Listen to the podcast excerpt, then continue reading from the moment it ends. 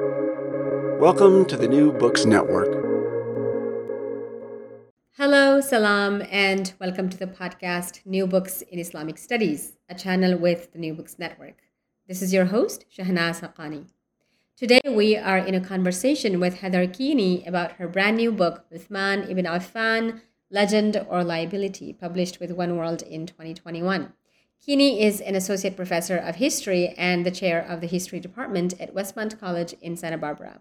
She's also the author of another book, Medieval Islamic Historiography Remembering Rebellion, published with Routledge in 2013.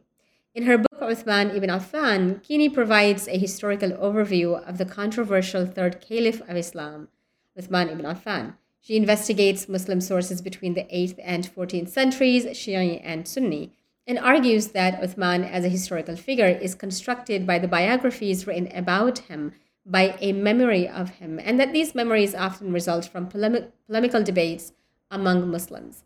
For instance, even the Sunni sources are not consistent about the portrayal of Uthman in different time periods, and he's not remembered or memorialized in the same ways at all times.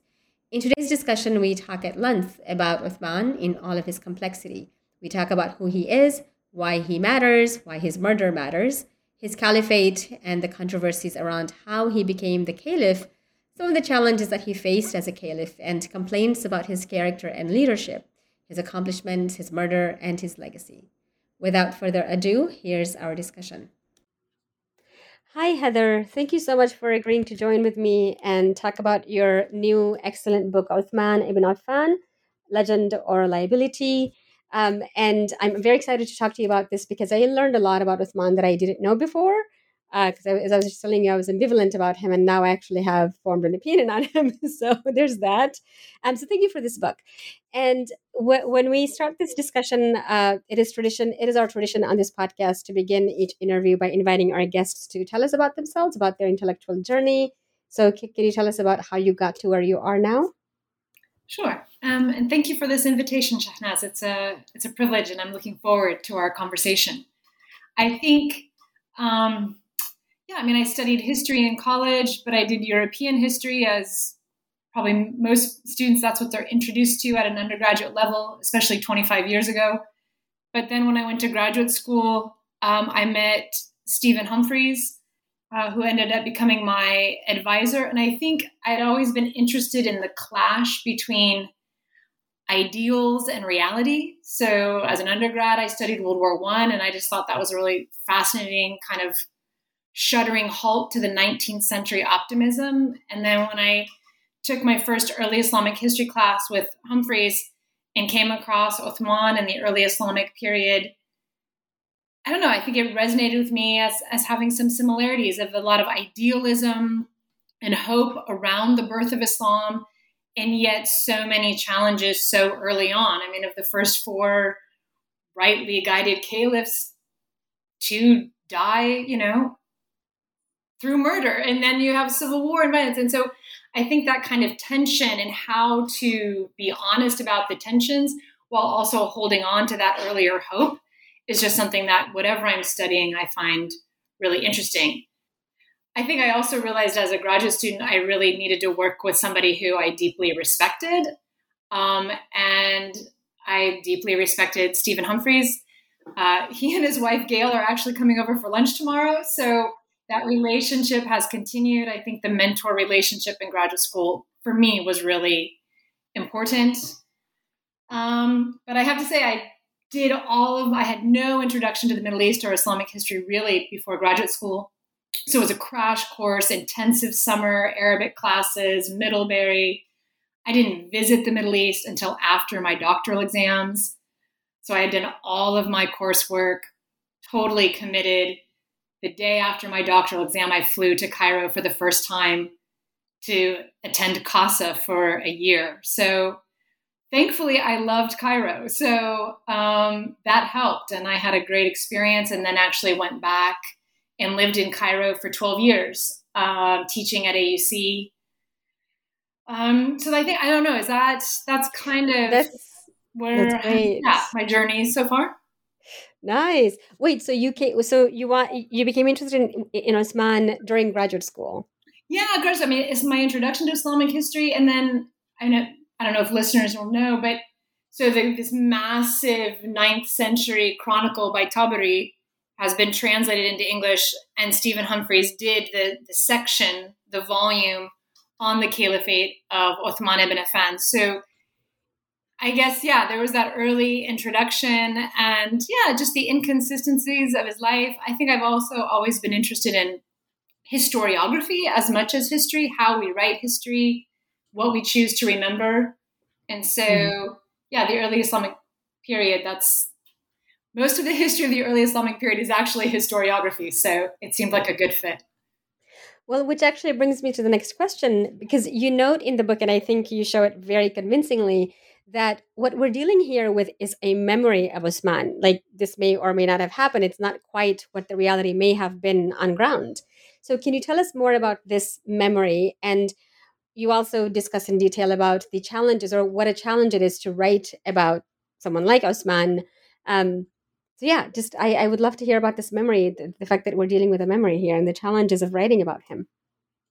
Sure. I mean, I think um, maybe the early Islamic period is it's so fascinating because we have very little from the seventh century, but then we have volumes and volumes from the ninth century on. So it can seem like a, an abundance of material, but then as you dig into it, it becomes increasingly fraught or problematic since there's so little from from the time.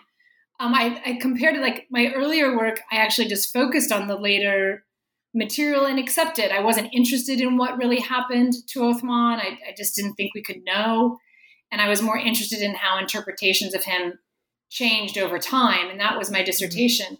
And then when I went to tackle this book, where, you know, writing a biography, I was meant to somehow try to engage with him as a person. And it felt like, you know, somebody trying to write a biography of, I don't know, George Washington with no materials earlier than the 20th century. Um, it's it's a very challenging task. Um, I think that for a long time, scholars debated, you know, trying to. I think the vocabulary was the authentic kernel. You know, what is this seed of historical fact that we can uncover from these later sources?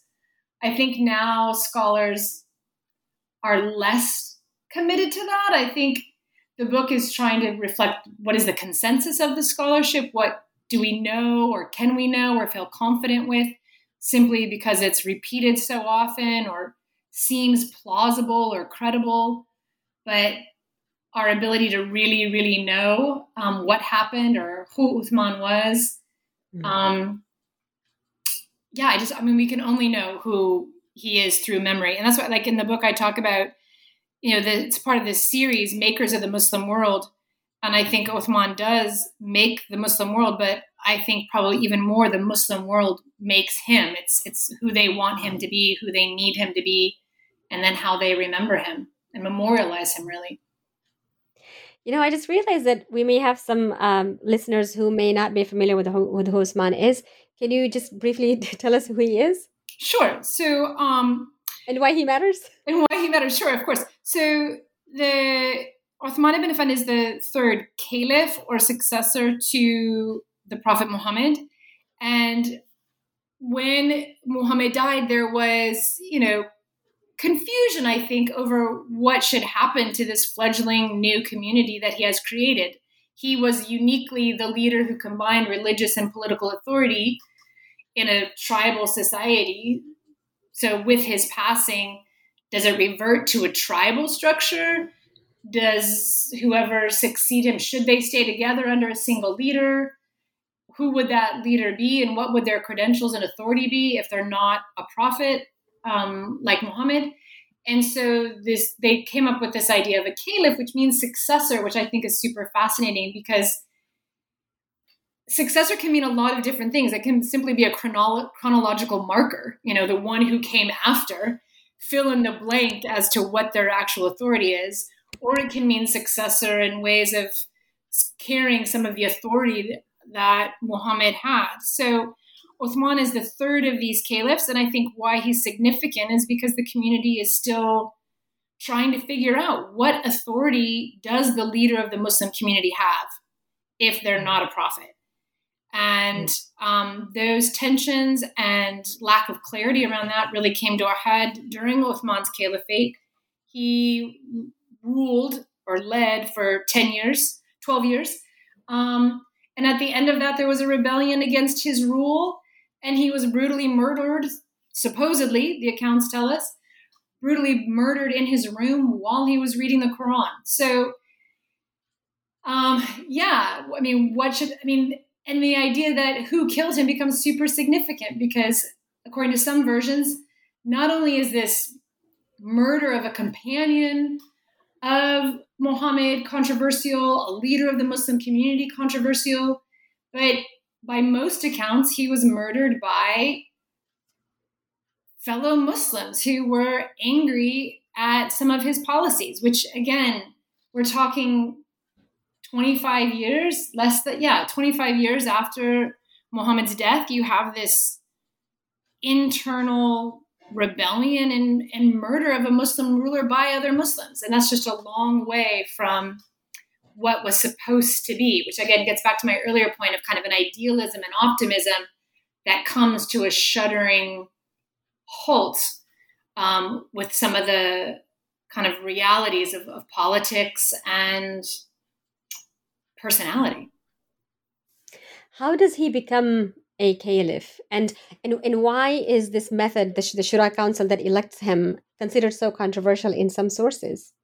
Great. So, yeah, I mean, I think um, the first two caliphs, you know, there's uh, somewhat of kind of appointment or election and then appointment, but with Uthman, it's not clear who should lead. I mean, we're getting a little bit further away from Muhammad's lifetime and these tribal loyalties. I mean, a society that had been organized around tribe, and then Islam comes in as a kind of super tribe, proclaiming that your ultimate loyalty to, should be to this new Muslim community.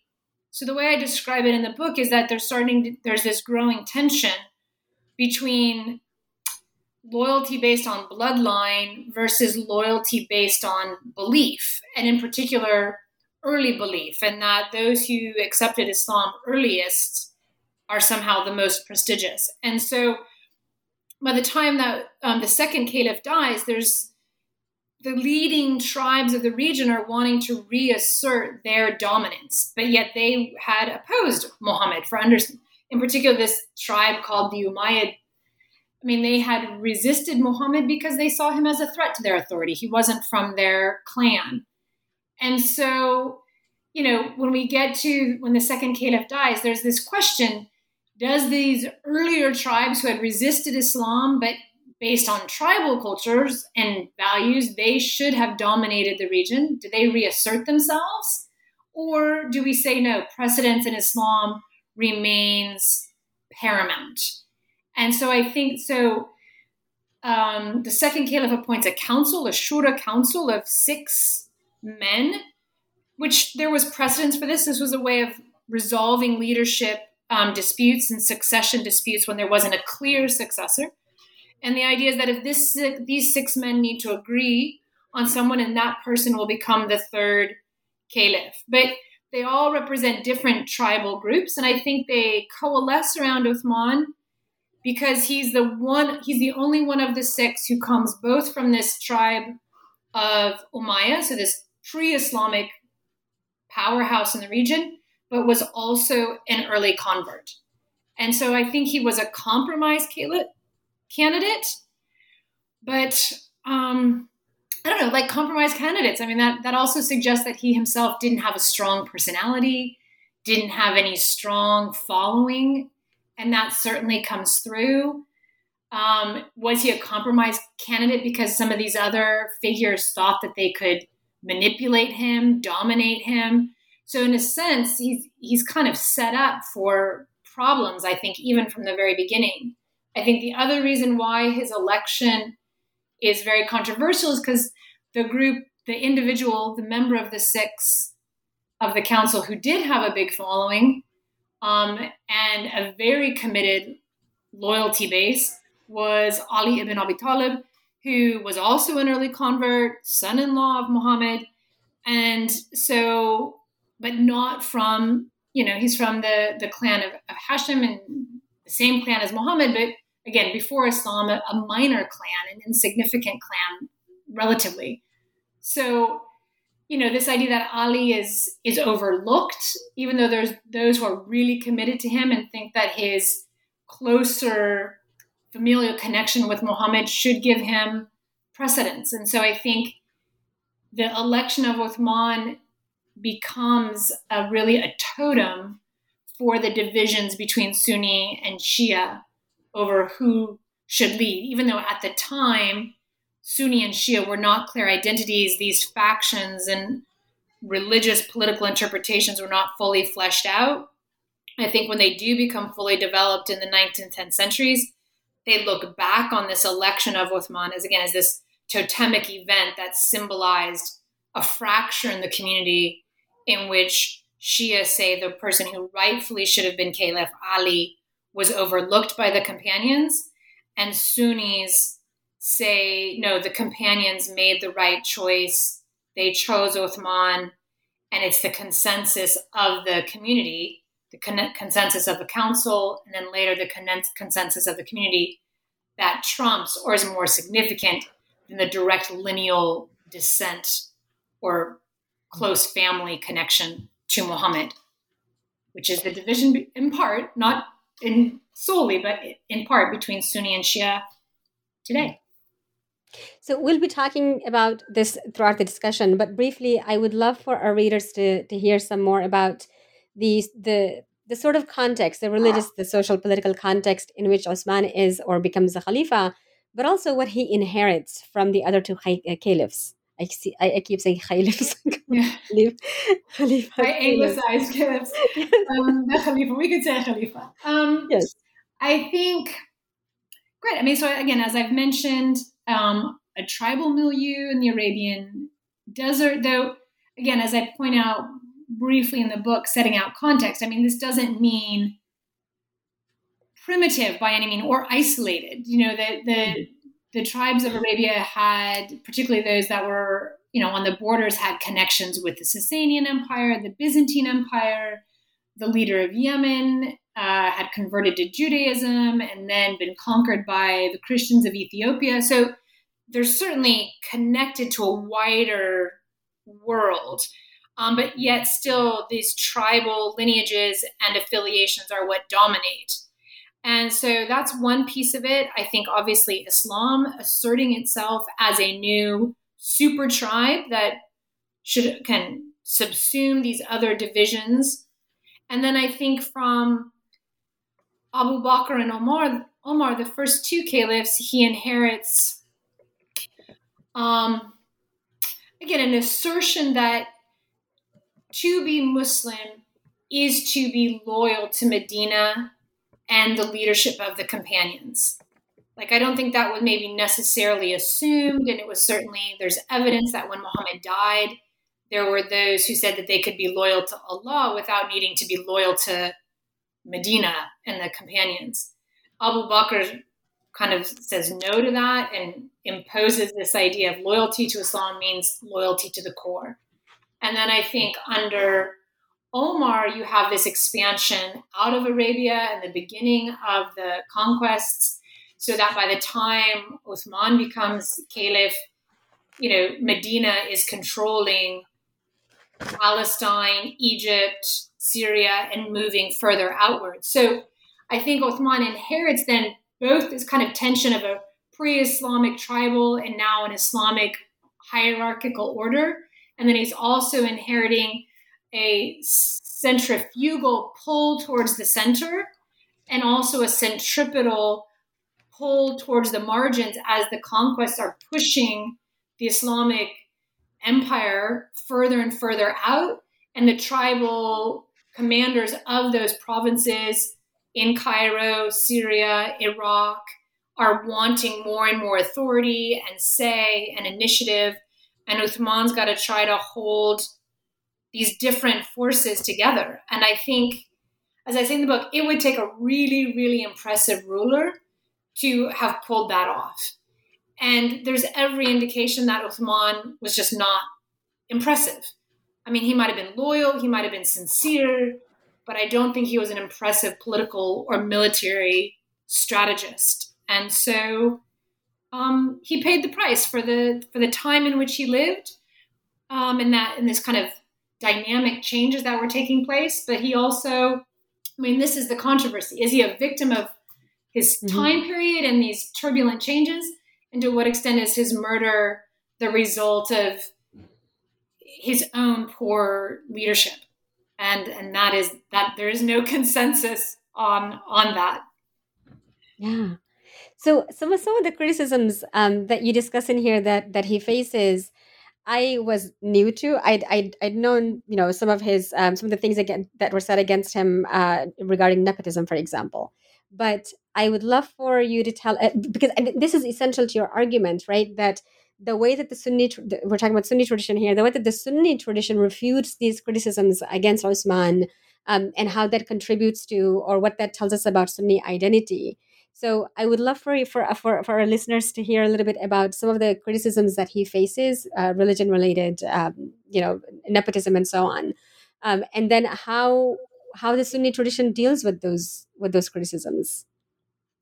Yeah, great. So I mean, I think um, the criticisms probably fall into several pockets. So one is this one of nepotism, financial abuse. That once he becomes caliph he favors his family, both puts them in key government posts around the kind of expanding empire, military commanders, also rewards them with disproportionate amounts of seized booty, allocation of land. That's one piece.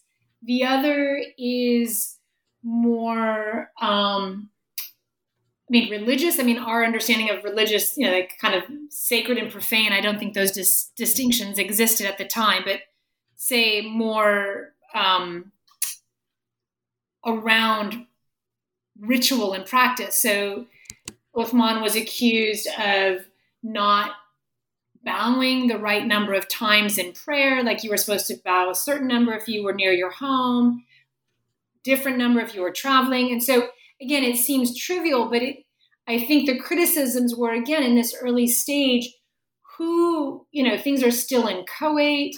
We don't have the written hadith yet. So, you know, who decides and what kind of liberty does the leader have to kind of make their own interpretations based on their sense of best practice? I think the bigger piece, though, is that Uthman, and again, this is in some sources mentioned as a criticism, is that though in in the legacy and the tradition, it's going to become his greatest contribution to the Islamic world. Is that again, as Islam is spreading outwards, you're starting to have people further and further away from the tribes of Arabia, different dialects. You're having non Arabic native speakers converting to Islam. So, what is the reading or the pronunciation of the Quran that is authoritative? And of course, as those who know know Arabic know, like pronunciation matters. It's not just simply emphasis, it, it changes the, the entire word. So Othman is credited with trying to create an authoritative version and finding uh, Quran reciters who have the most authority and respect and having their pronunciation become authoritative and then distributing that to all the different provinces. But in the process, then burning um, those manuscripts that that differ from this pronunciation. And so he's accused of burning the Quran, which yeah, I mean, excuse the pun. I mean, that's that's inflammatory. I mean, that's a that's a serious accusation. Though again, when you hear that, you when you read into the context, you can see are people looking for things to hold against him. They've already right. decided against him for other reasons, and this is just a way of whipping up animosity. I mean, we can see in our own political life in the United States today, you know, using religious touchstones and symbols, even if your grievance is elsewhere, is effective. So I, I think there's probably some of that going on. Um, but I think the other thing that he's really criticized for is when complaints are brought to him, particularly around the nepotism piece and corruption of his appointees, that they're being appointed because they're family members, not because they're particularly pious. Um, which again gets back to this are they being appointed because they're from the tribe of, you know, Umayyah rather than because they're good Muslims? Um, Uthman doesn't, again, according to the sources, which again are late, he doesn't respond well. He he basically says, you know, God allowed me to be chosen. God chose me. Um, this is what I want to do. And so I think it's that, again, is, is held against him in the sources that he doesn't respond well when criticisms are brought. And that then further entrenches opposition to him by these, again, the same groups that were kind of suspicious of him from from the beginning, I think. But there's just a growing body of evidence that they can mobilize uh, against him. And I think the other kind of key piece, and which also goes back to context, is the conquests on basically every front stalled. And this was something that I hadn't realized before I wrote this book. I'd worked with the legacy of Uthman in other contexts, but in actually trying to grapple with what was happening in the seventh century and really engaging with the conquest literature, which is its own kettle of confusion and contradictions.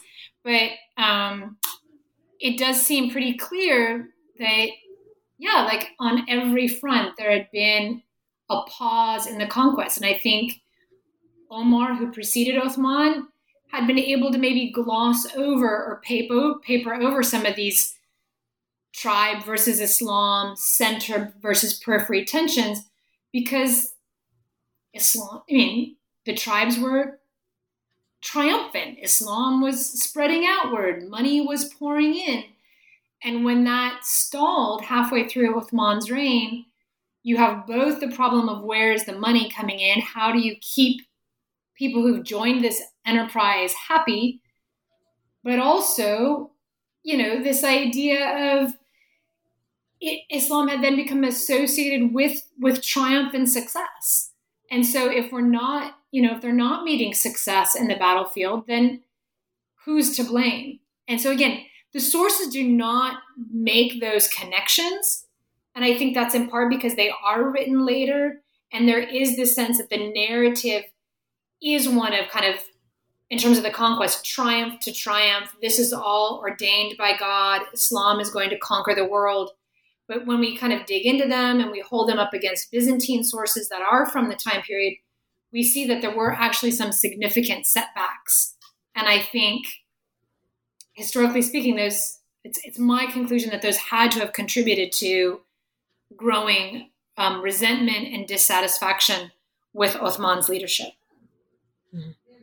You know, I also liked how he his, uh, when when he's um, you know when he's criticized uh, directly by by the companions, you know, with things like Omar didn't do it like this or Bakr didn't do it like yeah. this and he goes well this is my interpretation yeah which which like you say you know the others would have been allowed like I don't think those are I don't think his interpretations are wrong or bad but it's like you say you know if it's just these are things that are leveled against him because there's already resentment um, towards him and so I didn't think some of the criticisms criticisms were legitimate um, but it's it's just but but his own responses are just so so fascinating assuming they're they're real and, and his own um, so can I, can I follow up on that because I think it relates yes. actually to your earlier question. Like I think why it becomes con- you're right. Like I don't think they're in and of themselves that controversial. And in the ninth century, they they probably weren't, which is why they're recorded in those sources. But what ends up happening is as Sunni and Shia develop as different you know, inter- religio-political interpretations, one of the things that, you know, as the Shia level criticisms at the Umayyad Caliphate and then the Abbasid Caliphate, um, you know, these later dynasties, they also then are going to criticize the companions who elected Uthman and didn't choose Ali. And the Sunnis respond to that. And so by the 10th century, to, to level any kind of criticism against Uthman becomes controversial. Any criticism against the companions for choosing Uthman becomes controversial. It becomes heresy. It becomes Shiism rather than, you know, at the time that, you know, when they're still trying to figure out what is this Islamic polity going to be, it was reasonable, but no, but because they're associated now with Shiism, they're they're unacceptable. And so we see over time these re- these sources that are Sunni sources that but they record the good and the bad over time in the again 10th century on those criticisms really get silenced, really get marginalized because they become associated with with Shiism. Well, you know, I so I was speaking of Sunni sources and Shia sources. I was wondering, since you're looking primarily at sources between the eighth and fourteenth centuries, how consistent are the Sunni and Shia opinions throughout this period? Are the Sunnis, for example, you know, consistently defending him using the same rhetoric and arguments, and are the Shias consistently opposed to him, or is there a particular time period where that where they switch, not switch, they just change or depart from historical ideas about him? Um, good question. I think, I think in the ninth century, there's it's a bit of a jumble. And again, I think sources from the ninth century get accused of being Shia because, for example, they might have they might contain criticisms of Uthman, and so later Sunni sources sit, look back and say, "Oh, that's that's Shiism."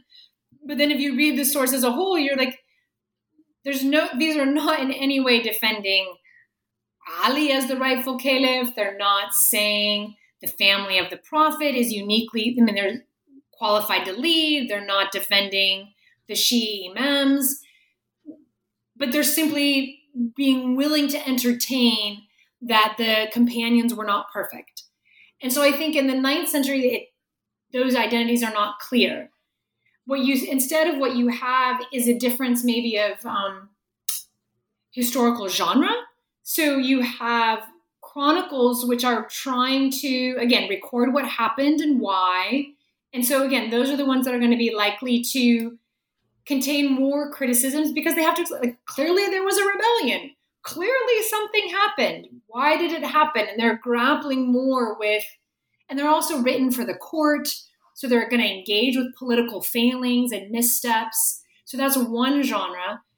And then you have another genre of biographical dictionaries, which are maybe focusing more on individuals, but they're also more the positives of those individuals. And these are so that they're like things to emulate and um, examples of good leadership. And some of they could take on a tone very similar to almost like Christian hagiography of you know how we talk about saints, particularly when we're talking about the companions. So you have these different genres that are also emerging, and so I think it becomes not even so much a difference between Sunni and Shia sources, but a difference between what kind of genre is an author writing. If they're writing a chronicle, even if they're Sunni, they're more willing to engage some of the criticisms because they're trying to explain what happened if they're writing um, these, they're called fadal or manaqib, like works of on virtues and mm-hmm. merits, or usually in the form of like a biography or a collection of biographies. That's just a very different genre that has a very different template. And then it's about not talking about shortcomings. And basically, the person emerges as a saint. And so when these start to proliferate about the companions, including Othman, all of the criticisms are suppressed, ignored. They, they don't fit the template. And I think what you see over time in the Sunni world is this latter genre comes to dominate the popular imagination and the collective memory. The chronicles are still there, but only scholars know them what circulates in the general public is this popular pietistic memory of the command, companions as saints more than men.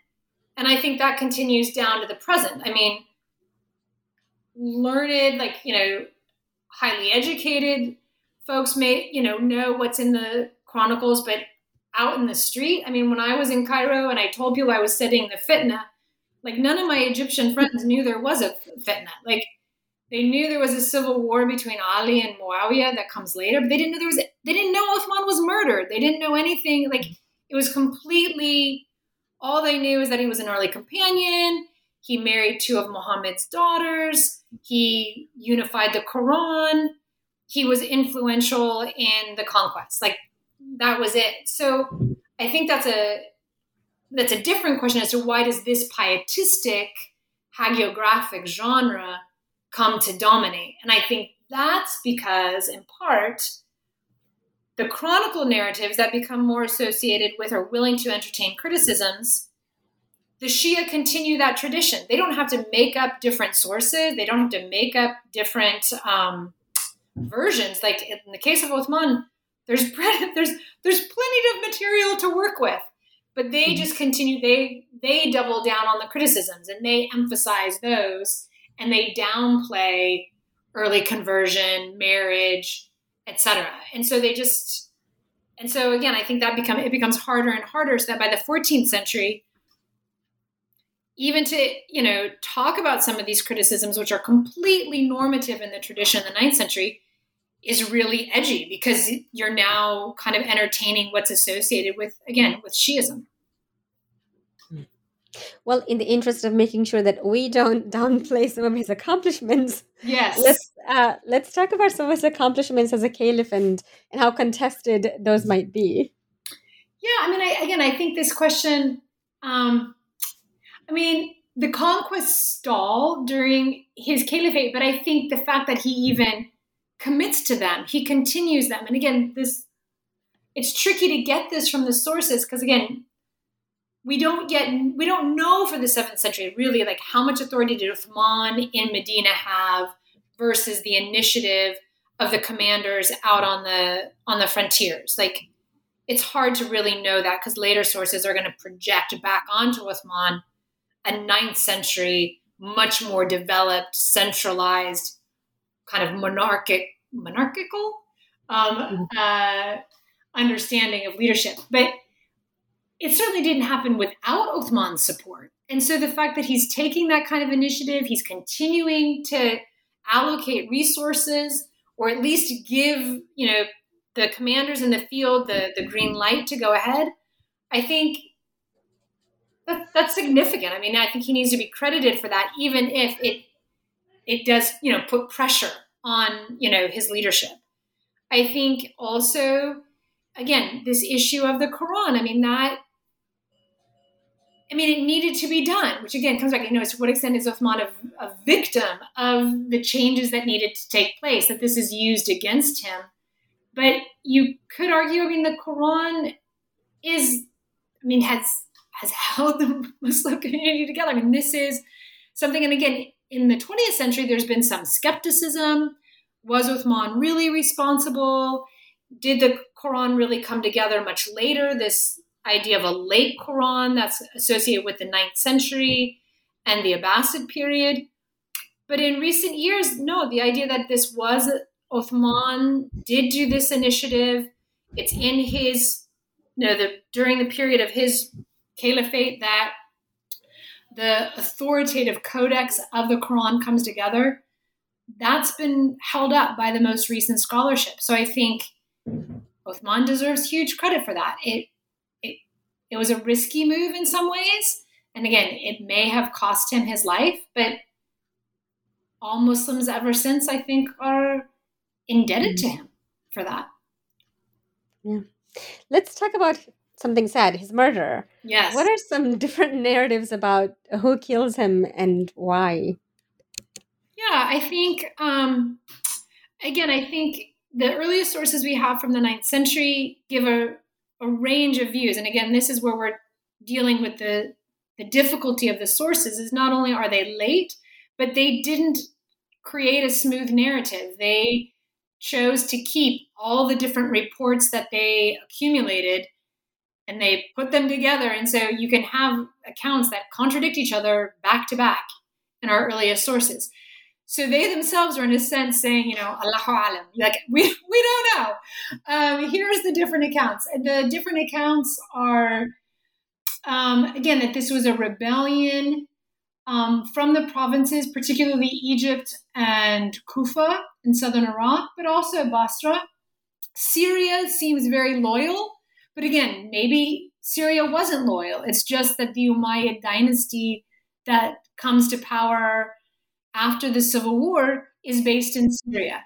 who killed Uthman and why, there's there's a spectrum within the traditions from those accounts that say key companions turned against him and either riled up um, again forces that came from the provinces particularly egypt and kufa and basra to protest against Uthman and then as i said earlier Uthman didn't respond positively to those complaints and instead doubled down.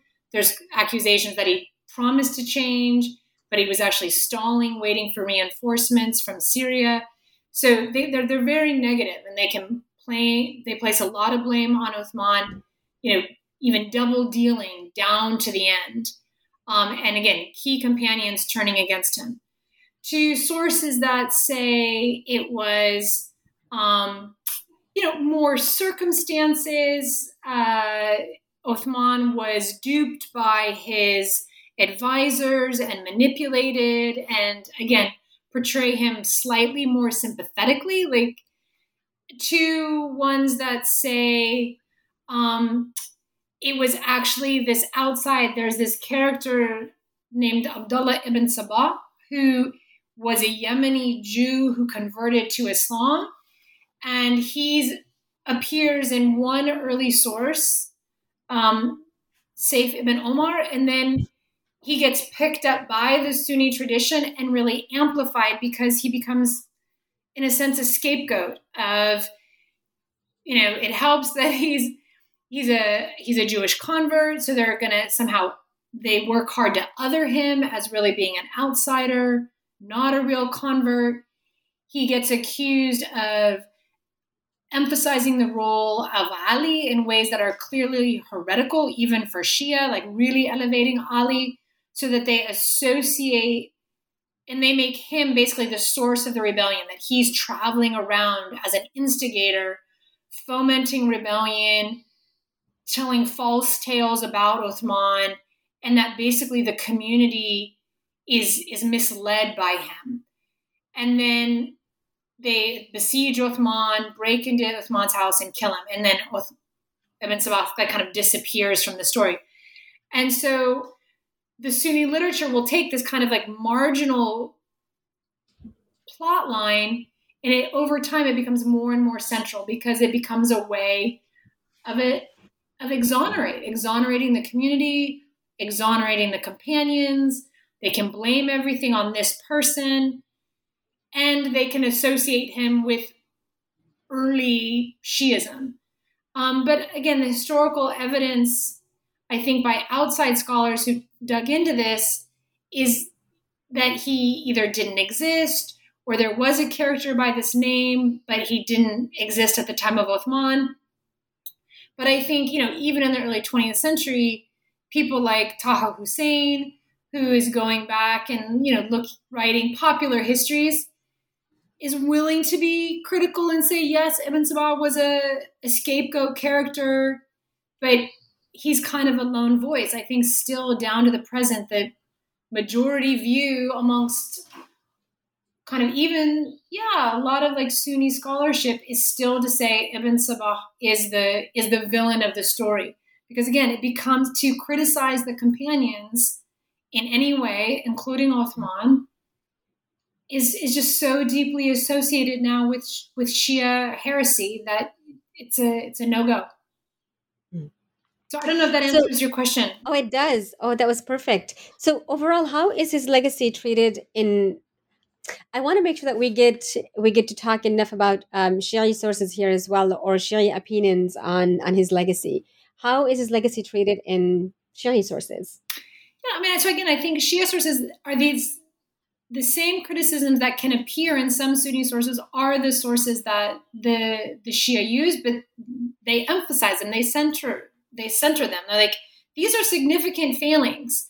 Um, you know, he was he was not a prominent companion. And again, so there's this thing like this idea of being a prominent companion in an early convert. So Sunnis want to emphasize the early convert.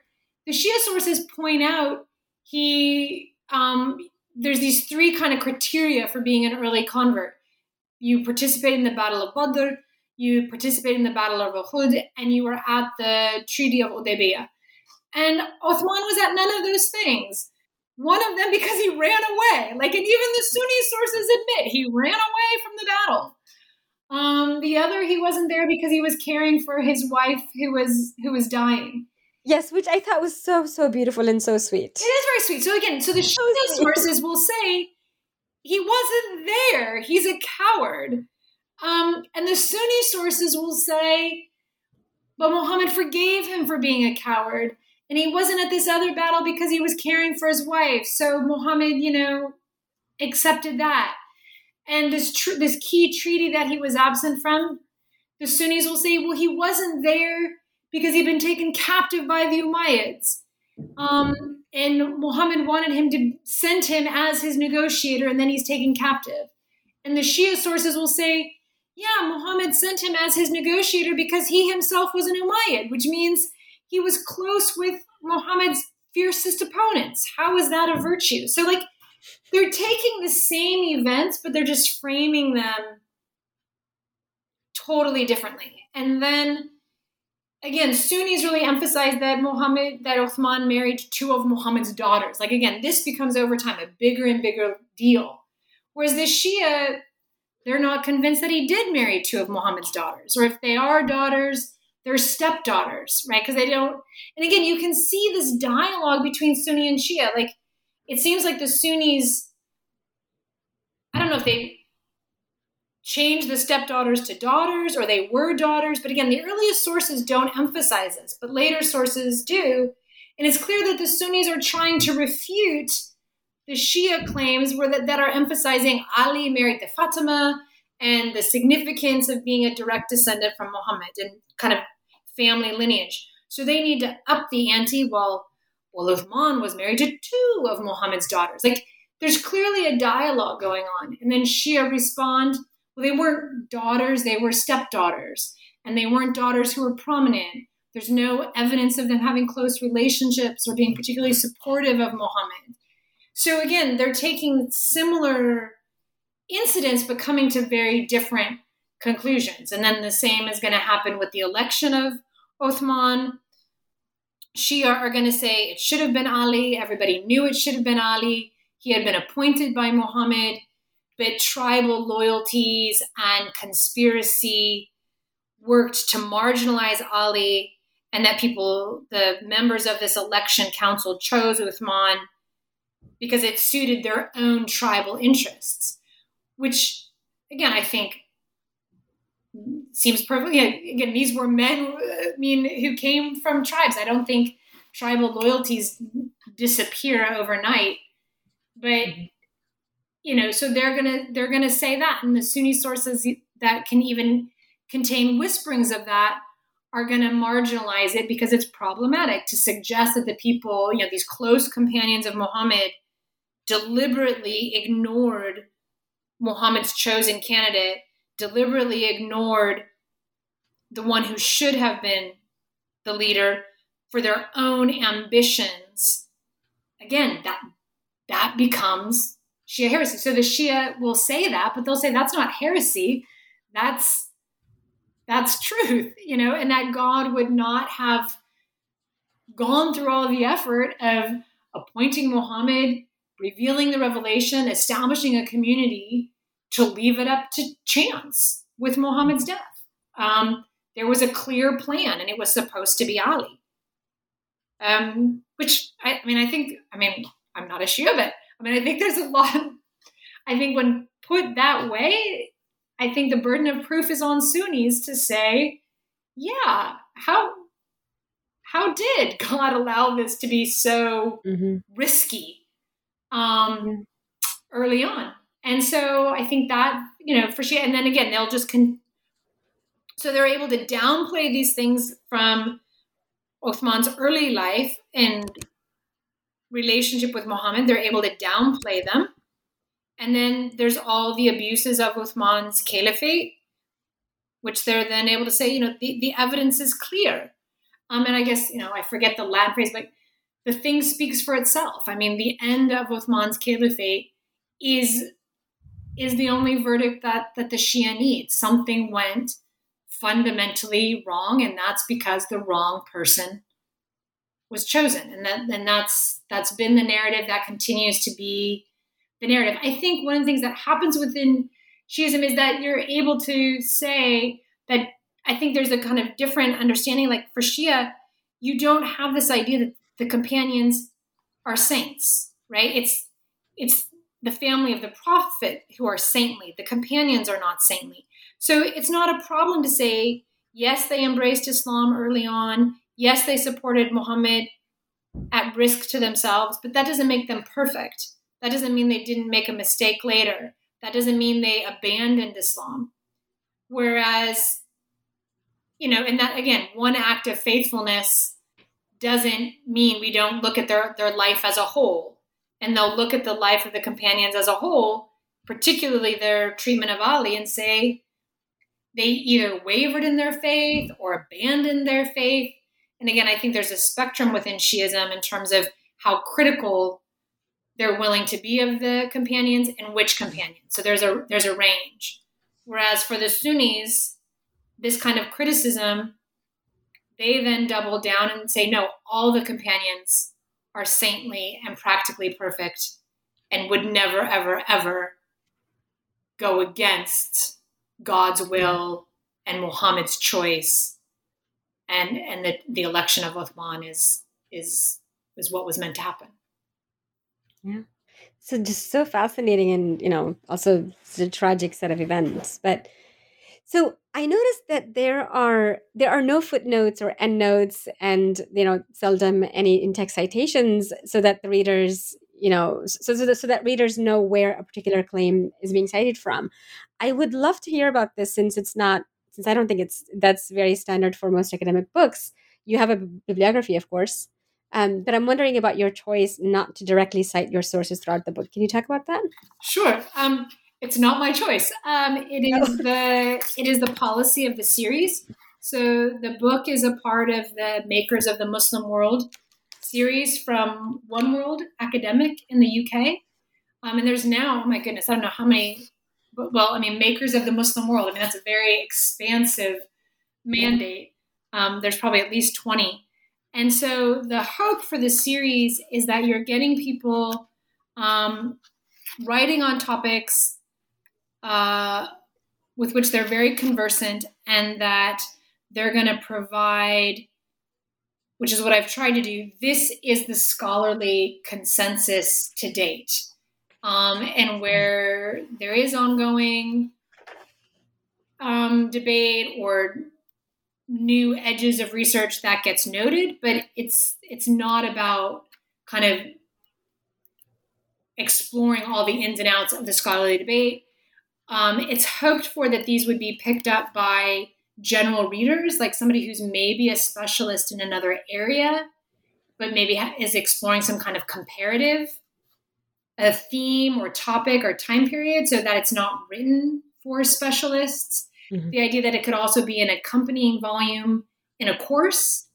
So the idea is deliberately to not have it be, um, yeah, with with footnotes or endnotes. But for those who want to know more, there is a, and I don't even think it's um, I think it's listed as like a selected bibliography. Yes. Um, and even yeah. that, I think I was probably pushing the limits of how many um, they wanted me to include. And I did try to get around things like where I do a direct quote from a primary source rather than a footnote in brackets. I identify the the source and page number that you know readers can find in the bibliography. But uh, again, I think this idea, yeah, it was it was in a, it was obviously I've not I've not obviously, but I have not written um, without footnotes before. It, it was. Um, I wonder what that's like yeah, now. It did feel a little bit. I don't know, like I don't know, like riding a bike without training wheels or walking on an icy path without a handrail. Um, I did feel like footnotes are such a yeah, they're such a security. Um, it felt a little bit uh, cut loose from them, but I, my, I mean, I hope is that I'm not um, saying any that again. It's it's giving uh, a new. I think the idea is that if this is you know if you're an Islamic scholar, but this is not your particular area, you know enough that you can you'll know where to go and there's enough yeah. kind of signposts in the bibliography or the sources that I you know name by title or author to find your way and that if mm-hmm. you're not a specialist you, you, don't need all of that anyway you're not going to pursue it I think which I, I hope the book successfully it, walks it that line it, it's it's very readable. Um, it's definitely very very accessible, and I imagine for non academics as well, it was very easy to read and and follow. Yeah, I mean, I just I was hmm, sorry. Yeah, I think it was it was, it was like footnotes, but yeah, yeah. sorry. I mean, I think the idea of this series is an interesting one. This idea that taking individuals with the hopes that they are a window onto the Muslim mm-hmm. world, so that they're very much the life and times and that you're using them to kind of open up for non specialists some of the inner workings and dynamics of the Muslim world. And I think, you know, Uthman, I mean, it's interesting, like in writing this biography, in some ways, Uthman is, for a biography, is is largely absent as a person. And I and I think that's because one, we don't have the sources, and I think he he's come to live in the tradition as as an idea as much as anything else. And so, kind of using him as this entry point to some of these bigger ideas of Sunni Shia, how the Sunni world has dealt with some of the controversies, and sense of a growing conservatism. It, it almost feels like the ninth century was more liberal and more open minded in its historiography and historical discourse than it is today. Um, what are some of the reasons why that might be? You know, so that again, the life is there. We're using Uthman, but he's a he's an entry point to these bigger themes and dynamics. Yeah, just really again incredibly fascinating and and such a useful book. I I learned so much from it, and like I was telling you earlier, I was ambivalent toward him. You know, I wasn't sure what to think about him, um, which is why I was so excited to read about him. But having gotten so much out of this book, I I feel a lot more comfortable my, about my views to, views towards him now. Um, so thank you for the book. I don't think the public needs to know what I think about him now, but I think ambivalence is probably. I mean, I think he he is an ambivalent figure. I mean, I think people, right. which is why I think people try to jump over him. You know, they move from Omar as. I mean, I think there's a there's there could be an entirely different kind of discussion about why Omar, his predecessor, gets amplified so much and Othman gets downplayed. Right. And but I think for me as an idea, like living in Egypt, as I said earlier, for over a decade, I, it's just super fascinating to me that this mm-hmm. these rifts in the early community are just they, they've been forgotten. And I think especially as there's still this idea, particularly you know, wide seams in the Sunni Muslim community of a, a desire to reclaim the age of Medina, to reclaim the era of the early caliphate. And then you look at the reign of Uthman and you think, civil war, schism? Um, mm-hmm. Like, what, what, what does that mean? But what, you know, so I think for me, the issues are very much alive and present. Um, and, and this idea of what does it mean to deal with a ruler who's less than ideal? I mean, if that's not relevant for, if not the Muslim world, the Middle East, uh, I don't know what is. So I, to me, it, it just he just seems again as a time period, as a person, as a problem that needs to be solved, um, yeah. extremely relevant today. Is there anything else that you'd like to share with us, with our listeners, before we come to a close? No, I mean I think that's a that's probably a, a strong point to end on as I can make. Yeah. Yeah, thank you for this. And then as we close, we like to ask our authors to tell us what they're working on currently uh, that we can look forward to in the near future, inshallah. Inshallah. Um, I've pivoted. I'm trained as a medievalist and, you know, my focus is on early Islamic history, but I've really gotten interested more in the modern era. I think in part from just living in Egypt. I just, you know, that Egypt is near and dear to my heart. And I was there for the Arab Spring and mm. um, in its in its glory days in the triumphant first part. So my heart is there. I'm interested very much in modern Egypt. I tend to teach more the modern period. So I'm using now, there's a pedagogy that came out of Barnard College called Reacting to the Past, which um, some professors, some people listening may be familiar with. And there are these elaborate three to four week role play games that are set in different historical moments um, with the idea that students embody different historical characters and they're set up as games with the idea that history is not predetermined, that human choices matter. So the games are set up that the historical circumstances are real so that they can't just, not anything can happen. And they're kind of tilted to what was the historical outcome. But students also can see the choices that presented historical characters. Anyway, there's a whole consortium of universities and faculty that use these. There's numerous different games from the French Revolution to uh, partition in India, but there's there's virtually none in the Middle East. And I set in the Middle East, set in the Islamic world, and so I'm actually been working um, to have a game set in 1920s Egypt at the intersection of nationalism and feminism, um, which is a topic I'm super interested in and it just seems like a really turbulent and exciting time. And again, maybe in, maybe like the ninth century, a time in which the 1920s seemed more dynamic, more dynamic, more liberal, more open to experimentation than today. So I, I think that's interesting to explore, and I'm and I want. I mean, teaching in the U.S. now, after teaching in Egypt for a decade, I'm just very cognizant of how how little American students know, how deep are their false assumptions about the region. And so to really kind of immerse them in a moment that feels very dynamic, in which mm-hmm. liberal and conservative interpretations of Islam, of the nation, are really at the forefront. So I'm working on that. And then I'm also working on a similar idea, but set in the Syrian um, General Congress of 1919. And again, questions of the nation as, you know, greater Syria, regionalism, how to respond to Zionism, and in both games, how to respond to imperialism and really exploring the ways in which the legacy of imperialism, you know, casts a very long shadow over the ongoing struggles um, in the region. So yeah, kind of trying to bring my writing and my research and my teaching um, into alignment in ways that feel very energizing at the moment.